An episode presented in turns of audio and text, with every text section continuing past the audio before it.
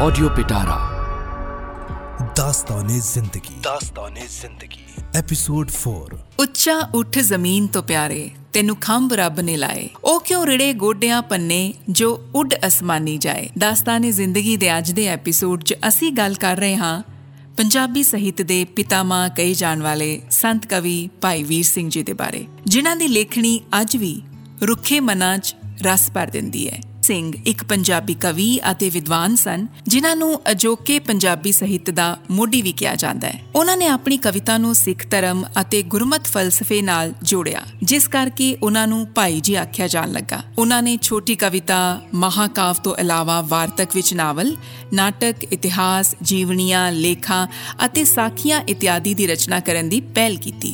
ਉਹਨਾਂ ਨੇ ਰਵਾਇਤੀ ਅਤੇ ਸਟੇਜੀ ਕਵਿਤਾ ਨੂੰ ਤਿਆਗ ਕੇ ਇੱਕ ਬੋਧਕ ਅਤੇ ਇਕਾਂਤ ਵਿੱਚ ਪੜ੍ਹੀ ਜਾਣ ਵਾਲੀ ਕਵਿਤਾ ਨੂੰ ਜਨਮ ਦਿੱਤਾ।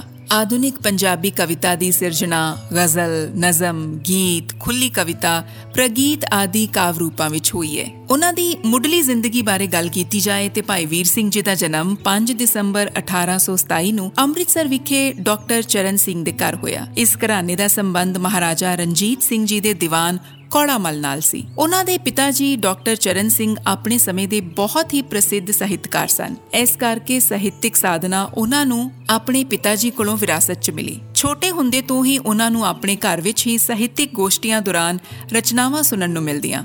1891 ਵਿੱਚ ਅੰਮ੍ਰਿਤਸਰ ਦੇ ਚਰਚ ਮਿਸ਼ਨ ਸਕੂਲ ਤੋਂ 10ਵੀਂ ਦਾ ਇਮਤਿਹਾਨ ਜ਼ਿਲ੍ਹੇ ਭਰ ਵਿੱਚੋਂ ਅਵਲ ਰਹਿ ਕੇ ਪਾਸ ਕੀਤਾ। ਹਾਈ ਸਕੂਲ ਦੀ ਪੜ੍ਹਾਈ ਖਤਮ ਕਰਨ ਤੋਂ ਬਾਅਦ ਉਹਨਾਂ ਨੇ ਆਪਣੇ ਘਰ 'ਚ ਹੀ ਅਧਿਐਨ ਸ਼ੁਰੂ ਕੀਤਾ ਅਤੇ ਸੰਸਕ੍ਰਿਤ, ਫਾਰਸੀ ਅਤੇ ਅੰਗਰੇਜ਼ੀ ਭਾਸ਼ਾ 'ਚ ਯੋਗਤਾ ਹਾਸਲ ਕੀਤੀ। ਸਿੱਖ ਧਰਮ, ਸਾਹਿਤ ਅਤੇ ਇਤਿਹਾਸ 'ਚ ਵੀ ਪਰੰਗਤ ਹੋਏ।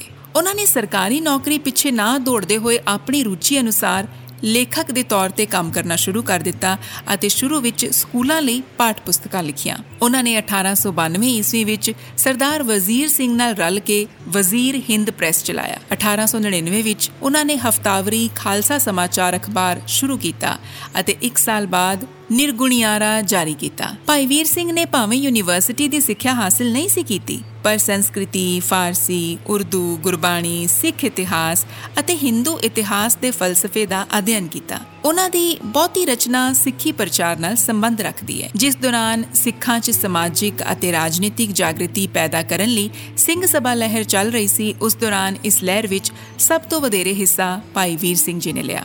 ਭਾਈ ਵੀਰ ਸਿੰਘ ਜੀ ਜਿੱਥੇ ਇੱਕ ਉੱਗੇ ਸਾਹਿਤਕਾਰ ਸਨ, ਉਥੇ ਉਹਨਾਂ ਦੇ ਮੋਢੀ ਬਣ ਕੇ ਉਸਾਰੀਆਂ ਸੰਸਥਾਵਾਂ ਦਾ ਜ਼ਿਕਰ ਕੀਤੇ ਬਗੈਰ ਉਹਨਾਂ ਦੀ ਸ਼ਖਸੀਅਤ ਅਧੂਰੀ ਹੈ। ਇਹਨਾਂ ਸੰਸਥਾਵਾਂ ਵਿੱਚ ਸ਼ਾਮਿਲ ਥੰਮ ਸੰਸਥਾਵਾਂ ਹਨ ਜੋ ਉਹਨਾਂ ਦੇ ਸਿੰਘ ਸਭਾ ਲਹਿਰ ਵਿੱਚ ਮਹੱਤਵਪੂਰਨ ਯੋਗਦਾਨ ਕਾਰਨ ਹੋਂਦ ਵਿੱਚ ਆਈਆਂ।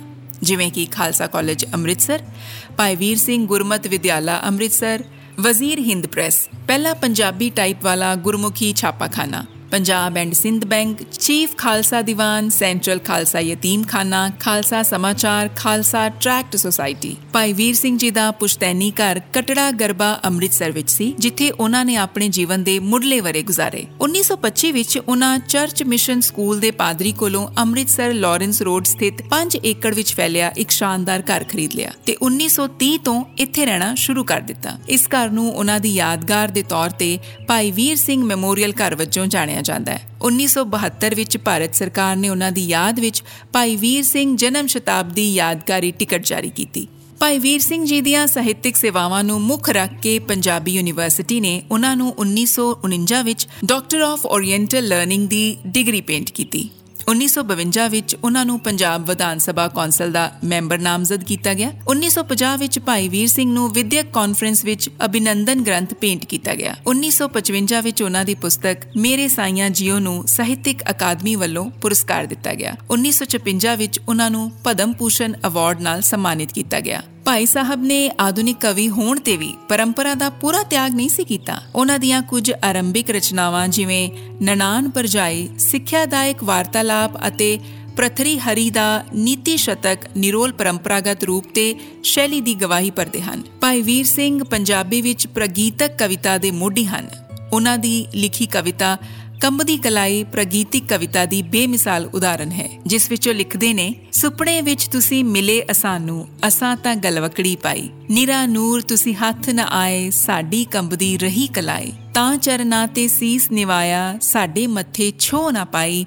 ਤੁਸੀਂ ਉੱਚੇ ਅਸੀਂ ਨੀਵੇਂ ਸਾਂ, ਸਾਡੀ ਪੇਸ਼ ਨਾ ਗਈਆਂ ਕਾਈ। ਪੰਜਾਬੀ ਸਾਹਿਤ ਦੀ ਇਹ ਅਜ਼ੀਮ ਸ਼ਖਸੀਅਤ, ਜੀਵਨ ਦੇ ਆਖਰੀ ਸਮੇਂ ਤੱਕ ਸਾਹਿਤ ਸਿਰਜਣਾ ਅਤੇ ਸਮਾਜ ਸੇਵਾ ਨਾਲ ਜੁੜੀ ਰਹੀ।